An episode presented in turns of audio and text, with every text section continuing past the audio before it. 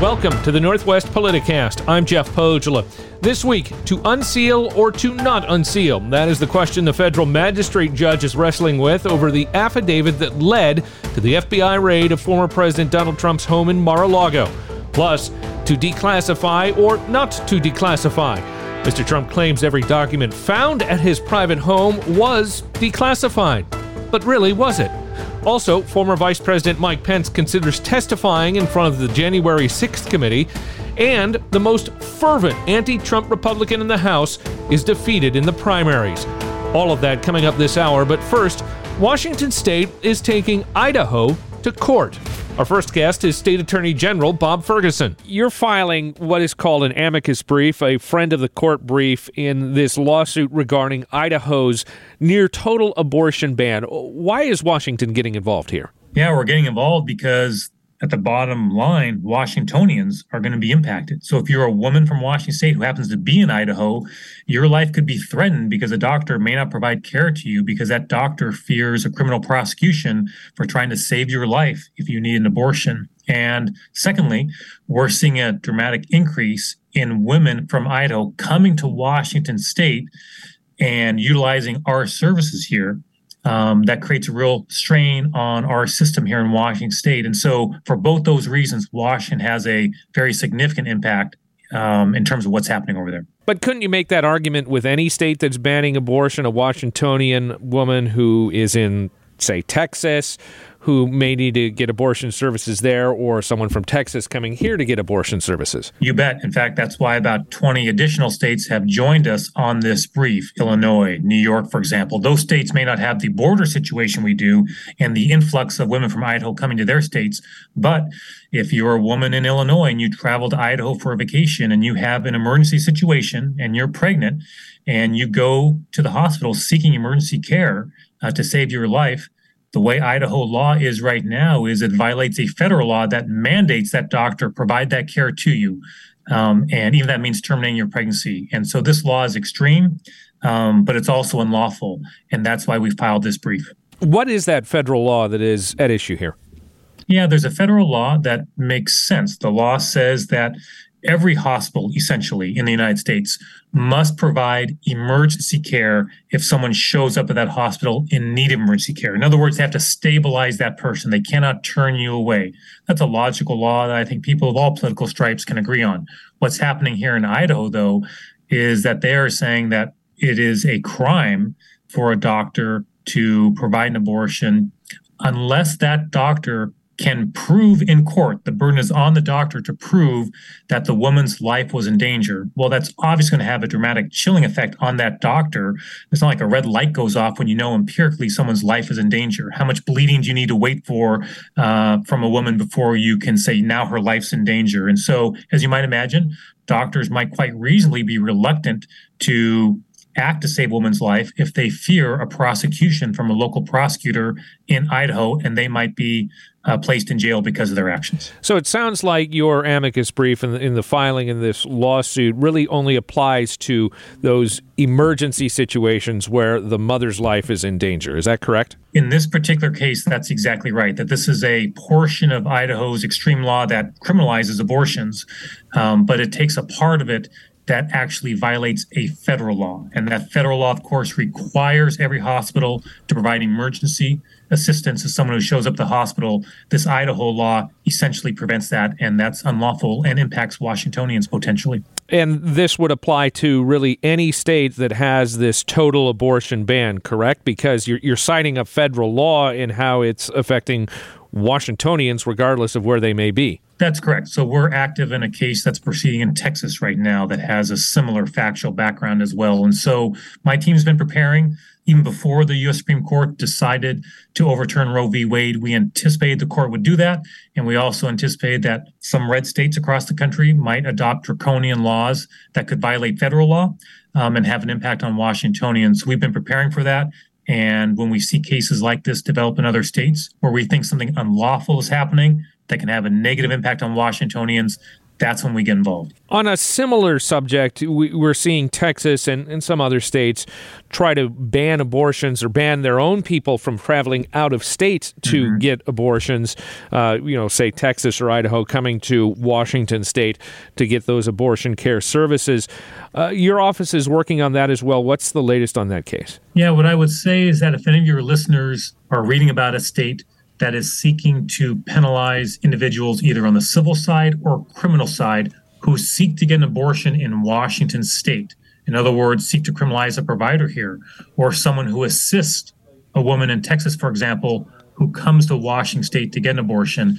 When you see laws like that proposed or laws like that adopted, my office, my team is very involved in making sure that we are advocating for Washingtonians so that they are not penalized either on the civil side or criminal side for taking actions that are entirely lawful here in Washington state. So we're going to see a lot of these laws get passed, I think, in the coming months and years, and we just need to be prepared for all those, and that's exactly what we're doing. Have you seen any cases so far? Uh, not quite yet, although I think that's literally only a matter of time before we see something like that. We are starting to see news reports where authorities in those states are, you know, tracking women's Facebook posts, that type of thing, to try and accumulate evidence in a potential case. So, unfortunately, this is the kind of a dark reality that we have that these states aren't simply satisfied with outlawing abortion or even criminalizing it, that they are taking steps to penalize individuals who come to our state or even potentially providers here in our state assist those women, and, and that we just can't have. Can those states even do that? Because you're talking about regulating actions that happen outside their jurisdiction, and anything that crosses state lines is the purview of the federal government, correct? Yeah, I mean, it, the short answer is, which is never very satisfactory for folks, is it depends. And so it is our belief, it is my belief, that if something is happening here in Washington state, um, a provider provides reproductive health options for someone here or an individual here assists a woman to come to Washington state seeking an abortion, that another state cannot reach into Washington or reach into that person to penalize them. That said, um, that doesn't mean that those states won't try. And we take that threat very, very seriously.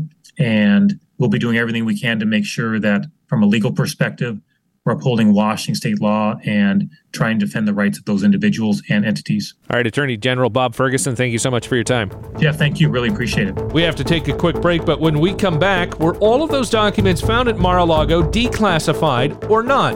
And if so, why did the former president have them when they were supposed to be with the National Archives? When the Northwest Politicast continues after this.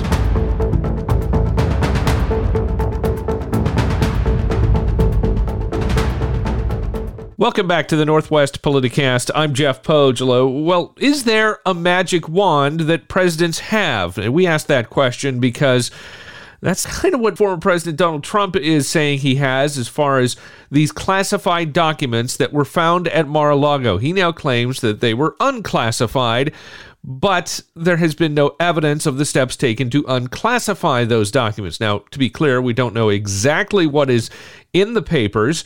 We are hearing that there may be something to do with the nation's nuclear arsenal, and we're expecting more on that to come out in the weeks and months ahead. But joining me now is ABC's Andy Field, and let's first get into this idea of classified or not classified, because the president can declassify material, but there's a process by which he has to do that, right? Right. Uh, the assumption here is well, the president waves a magic wand and suddenly, poof, it's declassified. Uh, in theory, that's correct, but in practice, that never happens. Uh, although Scooter Libby, remember him? Uh, he was the aide to Dick Cheney who had released classified information uh, that basically outed Valerie Plame, the CIA operative, and did some incredible damage to her career and uh, some people say to national security. Uh, he claimed in his trial, which by the way he was convicted of, that those uh, classified documents were unclassified by George W. Bush. Now, we never actually heard from George W. Bush, I don't think, that he that he indeed did that, but that was the claim. Uh, of course, Scooter Libby was eventually pardoned, so he didn't have to worry about it. But he was convicted, and for quite a bit less than the documents that Donald Trump apparently has the process is supposed to be that if someone wants something to declassified, they go through various channels. They have to go through all the departments where this might be affecting something. the Defense Department, Homeland Security, the Interior Department, the Treasury Department, whatever it is that might touch upon those specialties, those experts have to look at it and say, does declassifying this do any damage to the United States? So it's just not the president saying, hey, I just took my documents to the White House residence from the Oval Office and poof, they're declassified. Even Ambassador Bolton, who was his former national security advisor, basically laughed at that, saying it's laughable that that doesn't happen that there is a process. There's a paper trail to do these things. You don't just ma- wave the magic wand and make it happen. But this isn't new is it? If you remember the trump presidency there was a time when he released photos on twitter of an attack on iran's nuclear capability correct? And, and that was supposed to be classified information. Well his advisors were told in retrospect uh, told him not to do that that you know we really can't put this stuff out because this is going to compromise american safety American troop safety, how we got this information, all of which Donald Trump apparently ignored and tweeted out the picture of it. And they said that that did damage to U.S. intelligence overseas. Even though the president has the authority to declassify things, most of them are wise enough to listen to their advisors on whether they should declassify them. Have we learned any more of what was in these documents that were at Mar-a-Lago? Uh, well, certainly the, the Justice Department didn't say anything about it because they've got an ongoing investigation against the president. Most judges in these cases do not have this stuff released for the very matter that a, it would uh, hurt the folks who are witnesses and testifying. Some of them may be confidential. And so that would put them at risk. Uh, it would also risk the case itself. That if you put this information out here, then the person who's the target of the information knows exactly what you're doing and can find some way to sabotage it or try to get the witnesses to not talk. This is why the Justice Department didn't mention a word about this search warrant. We only found out about it because Donald Trump put it on his own Truth Social. So, how much did the FBI take from Mar a Lago? Because we had known that President Trump or former President Trump had already handed over, I think it was 13 or 15 cases of documents. And then from that, the FBI wanted more and they went down to Mar a Lago in Florida and, and raided the home of the former president. Well, here are the questions we don't know answers to. One, how did the FBI know that there were more boxes there? That's number one. Um, the assumption is that there is some witness who's on the inside that's been feeding them this information and saying, gee, I'm concerned about this. There are people going in and out of these offices looking at this stuff, which is why they issued a subpoena to the president several months ago to say, hey, we know you have more information there. We need you to hand it over to the National Archives.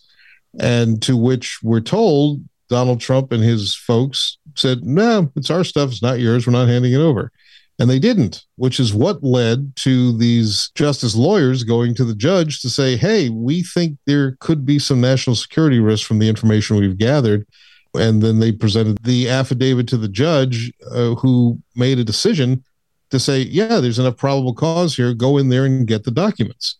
As to what's in those documents, probably the only way we're ever going to find out about all the details there is if the Justice Department decides, yes, there's a case a grand jury comes out with a with a verdict saying yes we think there's evidence to charge the former president or people around him with misusing these documents and then it goes to trial and that's when some of this evidence would probably come out. But Republicans have been highly critical of the FBI raid, some even saying that former President Obama took documents with him when he left office. Is there any truth to that? Not according to the National Archives. Uh, they came out pretty quickly after Donald Trump made that false claim. He he said that uh, the FBI took three passports, uh, two two of which had expired. Uh, uh, uh, only one had expired. Turns out that two of them had expired. That they were all diplomatic passports. They weren't his personal passports, and that most presidents get to keep the one active diplomatic passport only as a courtesy those are different than the ones that you and I get because it really helps you get through customs when you go to other countries. Apparently, that was mixed in with a bunch of other documents, which is why uh, the FBI took it when they discovered they had them. They gave them right back. So, what are we expecting next? What is going to happen in this case? Well, the judge uh, will make a decision on uh, the arguments to release this information. And uh, the likelihood, I would imagine, is that the answer is going to be no, because it would, uh, the public interest in seeing what's in this would probably not override the interest in the Justice Department pursuing justice and seeing if there's a case here. But we'll have to see. All right, ABC's Andy Field from Washington, D.C. Thank you so much. Thanks. We have to take another quick break, but coming up, a closer look at the FBI raid of Mar a Lago and why the Justice Department sought those documents in the first place when the Northwest Politicast returns in just a moment. Welcome back to the Northwest Politicast. I'm Jeff Pohjola. A federal judge says he's leaning towards releasing the affidavit that led to the raid of former President Donald Trump's private home. Elisa Jaffe got the latest from ABC's Justin Finch. Justin, the federal judge says the affidavit used to raid former President Trump's house shouldn't be sealed. This is something that we could find out more about next Thursday, correct? Uh, th- that's right. Uh, this was a very uh, interesting turn of events, essentially giving the Justice Department about a week to present its redactions to the affidavit because the judge here is saying that he is not prepared to find that the affidavit should be fully sealed. So they have now seven days to go through the document and make their suggestions for what should be removed. But the justice team here in their case is saying the redactions that we make will amount to essentially nothing because almost every piece of what's in there is a roadmap to our case and is critical because if we release it, it could compromise not only our investigation, but the witnesses who are involved. And of course, the media on the other side is saying the public has a right to know and should be able to see what prompted this unprecedented search of a former president's home. We are entitled to monitor the affairs of our government at all levels, and that is the interest in this essence that we were asserting today. A top DOJ official is warning what could possibly happen if this information is unsealed. Jay Bratt told a judge amateur sleuths on the internet could discover personal information about witnesses, and he argued that the affidavit has substantial grand jury information in it as well. And then when we heard from former Vice President Mike Pence yesterday saying that Republicans who are attacking the FBI were wrong. So you have to wonder what this could mean when it comes to more attacks against agents. That's right. There is a, a lot to kind of weigh here in this decision to uh, release portions or, or parts of this affidavit uh, because of what we saw just within a day of the raid last week of Mar-a-Lago. In addition to working to not compromise its case or witnesses, the Justice Department too is of course working to keep those who work in its employ safe as well.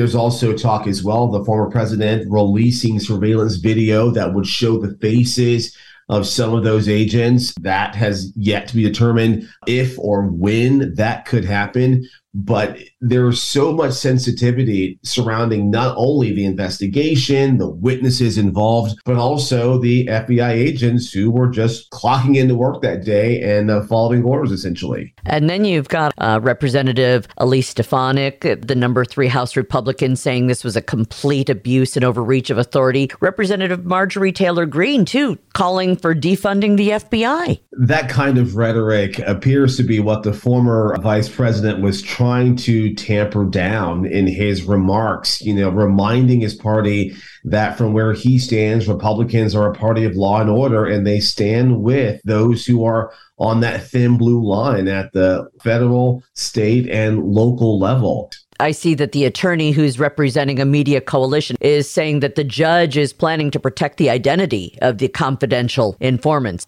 And justice is arguing back that just in the specificity of, of their knowledge and what they're talking about, it, it could be deduced even who they are despite redactions. And it's very possible that the justice team could submit a nearly blacked out affidavit, but the judge is also withholding the, the possibility that that he could do his own redactions and, and submit those to the public. And even if on that day they do decide to release redacted materials, it doesn't mean even then we could see them right away. ABC's Justin Finch. Thank you so much, Justin. That's Elisa Jaffe. And for more on this, let's get an expert opinion. I'm joined now by former FBI agent and ABC News analyst Brad Garrett. First off, what is this affidavit for exactly? This is is this isn't the search warrant, is it? No, the search warrant is what was released. That's going to be a one-page document signed by the agent, signed by a Department of Justice lawyer, and then ultimately signed by the judge authorizing the search. It'll list what violations potentially they're covering in the search generally what they're searching for. And then what was released is that piece of paper and then an inventory. That's what we saw a week ago. You know, the issue has been all along that many people, as you just mentioned, would like to see the entire document. What isn't released is what they call the probable cause affidavit. That is the narrative. In other words, sort of a, a, a history of at least part of this investigation to justify the seizure of classified and or other documents at President Trump's residence in Florida. It could be fairly long because you're going to have to convince a judge to give you permission to go into a, a recent US president, which has never been done before.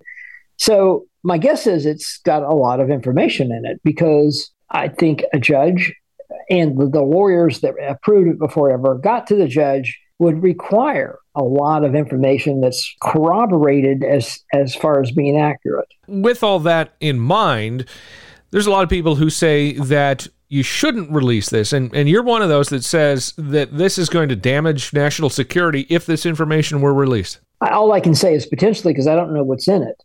I can guess what's in it. I mean things like uh, references to human sources. They won't be listed by name. But depending on how much of this probable cause affidavit would be released, if and when it is, people could figure out the identity of the person or persons, techniques and methods as to how things were collected if the intelligence community was involved. A lot of that stuff is classified, or most of it's classified. Uh, this is a balance for the judge and the Justice Department in that how will it, it negatively impact the Department of Justice and the FBI to continue to investigate the case if there's information out there they still haven't resolved. Because I guarantee you, there'll be plenty of things, people to interview, other search warrants, phone records to, to go through, maybe wiretaps to go through, whatever it might be. There's that balancing act between the public's need to know and allowing the government to actually investigate a case. I'll tell you, based on personal experience, many times the more information that's out there makes it harder to investigate because people sort of know what direction you're going. They may start getting rid of things. They may have people pressure them to to talk or say a different direction by the time you get to them. It, so it, it, it can create problems. But you know, in a recent court ruling, it looks like the judge is inclined to release it and has directed the Department of Justice to redact it and bring it back to him. Now, they have said, Jeff, earlier that if they had to redact it, they'd have to redact most of it. You know, it's hard to figure out what's really going on here, but keep one thing in mind. This is a U.S. magistrate, which is the lower court in the U.S. district court system. So, what will happen is the lawyers at the Department of Justice will appeal this to the sitting district court judges in Miami to see if, if in fact they can convince him or her to overrule the magistrate because they clearly can do that. Based on what you're saying, the FBI may be investigating Trump or his allies for something far more than simply taking documents. I think that's right. I mean, if you look at it, there's an obstruction statute listed, and then there's a reference to the Espionage Act. You know, when you get to that, uh, it, it's really complex. But uh, the, the simplistic answer, I suppose, would be if you have highly sensitive information and you provide it, and nobody's suggesting this has occurred, but if you if you have it and provide it to a foreign government, let's say the Russians, the Saudis, etc., you may well have violated the Espionage Act. Your mind could sort of run wild about what that means. I think that's not a wise thing to do until we know more information. We don't know, Jeff, obviously what they know and their motivation is you know driven specifically to go into his residence, you know, based on what they already know or have found in their investigation. So we're still in the dark as to what are the specifics, and we may or may not know more in the coming days. Finally, before we let you go, you're a crime and terrorism analyst. You deal with this stuff all the time. Republicans are saying this is a continuation of the witch hunt that Donald Trump always argued against. In your view, is the FBI playing political games here, or are they doing everything by the book? I think so. I mean, the idea, and you heard these terms like weaponizing the Department of Justice and the FBI. It's just not going to be true. I will tell you that the even though the FBI has made some bonehead mistakes in the past and and outright done some stupid things, but of course that happens everywhere, right? When you talk about a big outfit, but that doesn't really reflect who the FBI or the DOJ are day in and day out, which was my experience of being dedicated, honest, uh, apolitical. That doesn't mean that they don't have opinions or thoughts or feelings about particular candidates, but it's irrelevant to following the facts. And I believe that that's what they're doing, despite the fact how difficult that is. You know, Congress, some of the Republican congressmen obviously have a different agenda as to why they want that out there. But the idea that it's a wish hunt, it's politically driven, is just not accurate. All right, Brad Garrett, crime and terrorism analyst for ABC News. Thank you so much for your time and insight. You're welcome. We have to take another quick break, but when we come back, Mr. Trump's vice president might soon turn state's witness when the Northwest Politicast continues after this. Welcome back to the Northwest Politicast. I'm Jeff Pohjola. Here's Elisa Jaffe. Former Vice President Mike Pence breaking his silence about whether or not he'd testify before the House Select Committee investigating the attack on the Capitol if there was an invitation to participate, I would consider it. Justin, let's talk more about what Pence was saying today when it came to this. It was sort of a surprise to hear him address this, wasn't it? It, it was a, a, bit of a surprise. We have seen uh, the former vice president uh, speak in public forums before, but in a very much more nuanced tone about what he thinks about this investigation and his role in it. Uh, this still was not a very excited affirmative declaration that he would testify. He said he would consider it. It would, of course, have to go through his lawyers and, and that whole process. Sources do tell ABC News that the committee investigators have for months been privately talking with Pence's lawyers about potential testimony down the line. It doesn't mean that at this point his testimony is crucial. We are hearing the committee has had a lot of information coming its way and that Pence's testimony alone may not be necessary to fill in the gaps that they're looking for, but it does not rule out his testimony down the line or potentially with the Justice Department too also carrying out its investigation. Want to stress, though, again, still a very uh, nuanced uh, commitment, if you will, to potentially speaking. So, not forthright, but still says a lot about where he could be potentially politically on this issue, seeing as how this forum where he spoke is one where presidential candidates in the past have stopped by to show their faces to business leaders in New Hampshire and New England. He's been openly critical of this committee, but that doesn't mean he wouldn't be critical during his testimony, right? Uh, that's true. And we also heard him kind of wed his consideration to the role of his office as former vice president, almost as if to say, I am compelled to do this if I decide to, by virtue of the role that I held. I perhaps may not agree with it per se or would not want to as a private citizen. But in this role as vice president, I would have to consider differently how I would feel about testifying if I were called. Does testifying impact him if he chooses to run for president? That will be the big question here. Uh, again, this is a forum in New Hampshire where so often they see presidential candidates come through, make their pitches, get their sea legs for a potential run. So it, it does say something that he had to at least address this issue in such a forum. Clearly, it's on the minds of so many people right now. These hearings have brought forth so much information to the American people. The former vice president here saying he's aware that all of this is going on and that if an invitation were to come his way, he would certainly consider it. It would be hard to ignore that committee or its work at any point right now in, in, in, Washington, but also if he were considering a role down the line as a potential Republican nominee for president. Another thing on the minds of so many Americans, the attacks on the FBI. And, and this is what Pence had to say today about that. Our party stands with the men and women who serve on the thin blue line at the federal and state and local level. And these attacks on the FBI must stop.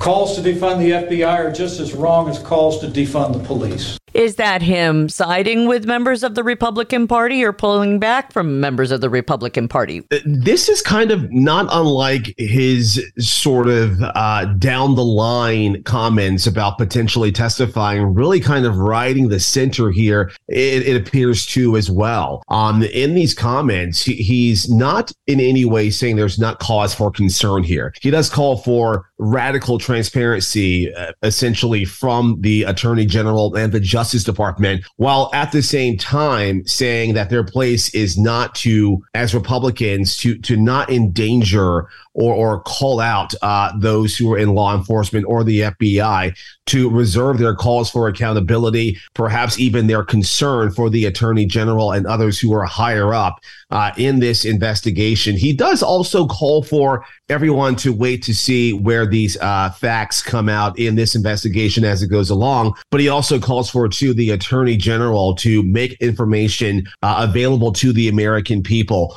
really trying to steer a lot of the uh, emotion behind that raid of Mar-a-Lago last week away from the actual people, the agents, the, the law enforcement members who have to be a part of that, and more so towards the, those who make decisions in those situations, such as Attorney General Merrick Garland. Uh, he does not talk about, though, notably as well, um, what's at stake here uh, about these documents. Were they mishandled? How they get to Mar-a-Lago? Those were questions that he he did not necessarily address in those comments. Where does he stand within the GOP? He, he's in New Hampshire. Is this him prepping for a run? And and how do his colleagues see him? You have to imagine it's not by accident. There's there's a reason why he's appearing uh, this early on in a potential presidential cycle um, in a region of the country known to become politically active for a presidential race earlier than most other states this seems to be in some ways if you are trying to read the tea leaves here a, a, way to dip a toe into the water so to speak to kind of see how am I received in talking about the issues that are are going on right now in the political zeitgeist? Uh, me coming out as a former vice president, uh, my coming out and addressing some very real uh, concerns with the president I, I served with at the time, and how do I acknowledge what's going on? While also trying to distance myself enough to stand on my own and my own brand. We know that Pence is popular or had been where he came from in Indiana. Um, he's not been very vocal uh, on issues of, of the current political state in, recent months uh, in leaving office. So this could be him getting back in and trying to reestablish that rapport with his party uh, about where he stands um, currently and what he could possibly do if he wins vocal support from people within his party. ABC's Justin Finch. Thank you so much, Justin. That's Elisa Jaffe. Now we have to take another quick break, but when we come back, Wyoming voters pick Trump over Cheney when the Northwest Politicast continues in just a moment.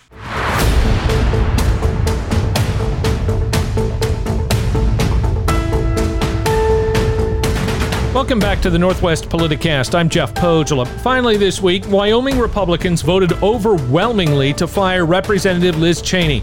This over her opposition to former President Trump and her actions on the January 6th committee.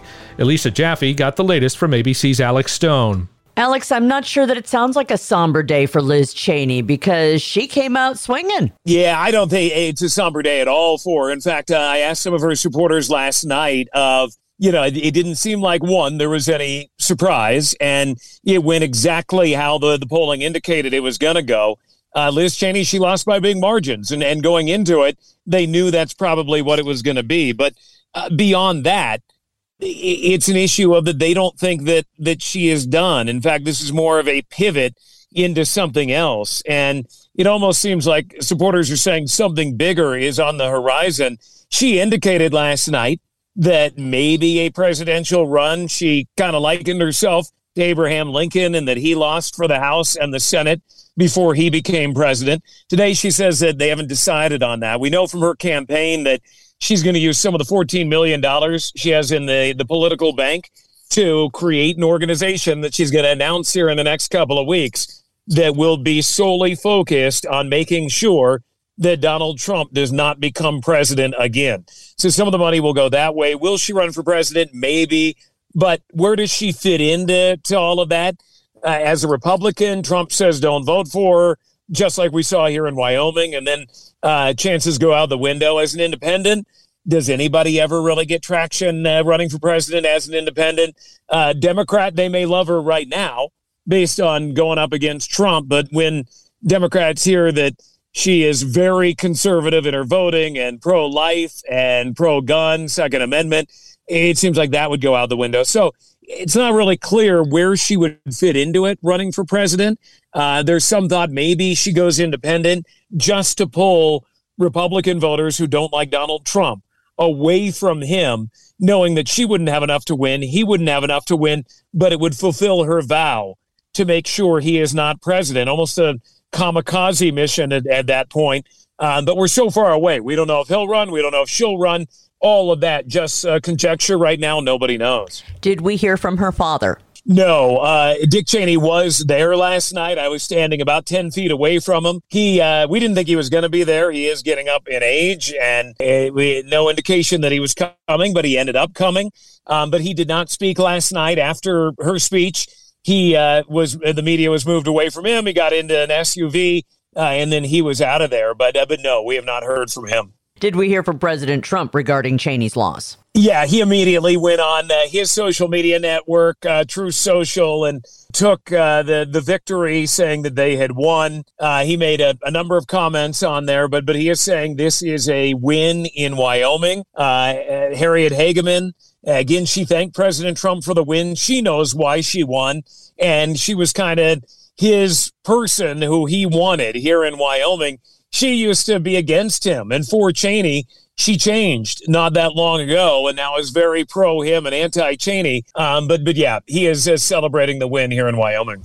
Liz Cheney has said she's going to make sure that former President Trump will not become president again. Has she said how she plans to do that? No, and we don't know. Uh, but she says that is her mission. It may be running for president. It may be this uh, uh, commission, this organization that her campaign says that, that she is setting up. But it doesn't seem like even she totally knows what that means. She's got a lot of money. She says that she is going to spend every waking hour moving forward to make sure that he does not step foot in the Oval Office again. But exactly how she's going to do that, nobody yet knows. ABC's Alex Stone. Thank you, Alex. And that's Elisa Jaffe. And that will do it for this episode of the Northwest Politicast. If you like the show, please leave a rating and a review in Apple Podcasts. And for more, be sure to check out our other shows such as Northwest News This Week, Life Beat with Marina Rockinger, and Puget Sound Now with Bill Swartz. All are available at nwnewsradio.com or on your favorite podcast app. I'm Jeff Pohjola. Thank you for listening and have a good week.